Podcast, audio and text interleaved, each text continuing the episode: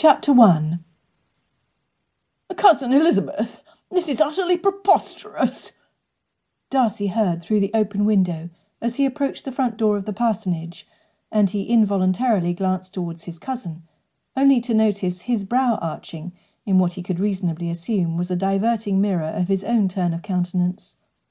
His jaw tightened. Under different circumstances he might have turned back, but devil take him if he was about to walk away and allow that pompous fool to continue speaking to her in that intolerable fashion. Basingstoke, indeed, and at such short notice.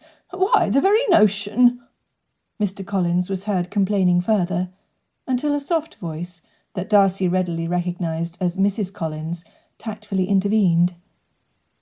I am quite certain it could not be helped, Mr. Collins, she quietly supplied. Sometimes matters are out of one's control.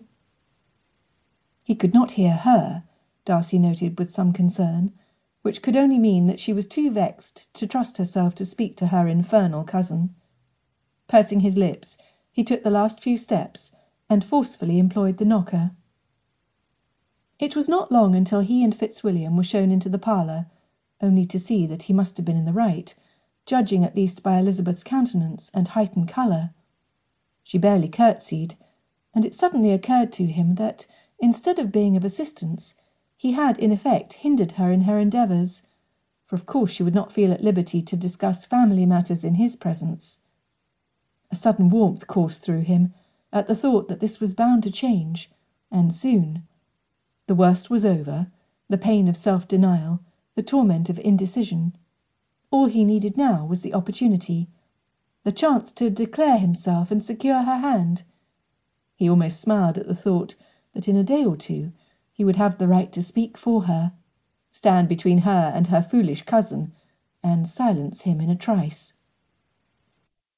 He seemed apt enough to silence him already, thank goodness, Darcy noted, as the man had of course ceased his remonstrations and stood to deliver a deep bow to him, and a noticeably less servile one to his cousin. In his turn, Darcy acknowledged him with a nod, and turned to greet the ladies. He bowed to Mrs. Collins, but it was Elizabeth he glanced upon, as he quietly offered, My apologies. I hope we have not called at a bad time. Impossible, sir, the parson interjected. You could never call at a bad time. I must apologize for the commotion you must have overheard. A trifling family matter, that is all, he added, and Darcy could not fail to see Elizabeth's chest rising in indignation at his dismissive tone. Can I be of any assistance? he asked, of her again, and again it was the insufferable man who answered.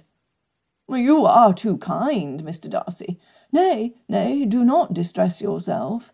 Let me assure you, we would not dream of inconveniencing your esteemed aunt and her relations.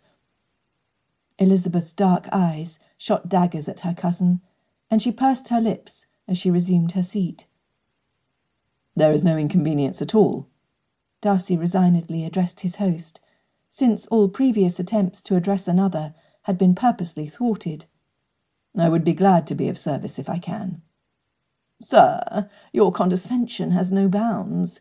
Indeed, just the same as your most amiable aunt. A strange noise, that sounded suspiciously like a muffled snort came from behind him, giving Darcy to understand that Fitzwilliam was labouring as much as himself under the necessary burden of keeping a straight face at the parson's fawning, and indeed at hearing Lady Catherine described as amiable, of all things. Fitzwilliam, however, was the least of his concerns. The first and foremost was Elizabeth. May I be allowed to know what distresses you? He quietly asked her, and could not fail to detect extreme surprise in the glance she flashed at him. Nor could he fail to wonder at it. Why she should be surprised, he could not fathom. Surely she did not think that his offer of assistance was meant for Mr. Collins. Or had she failed to see that he would like nothing better than to safeguard her interests? Perhaps she did not see it, but then he had been far from obvious lately, and had struggled to limit his attentions, so as to avoid giving rise to expectations while the matter was still undecided. It was decided now. He would stand beside her. And it was positively liberating to show it at last.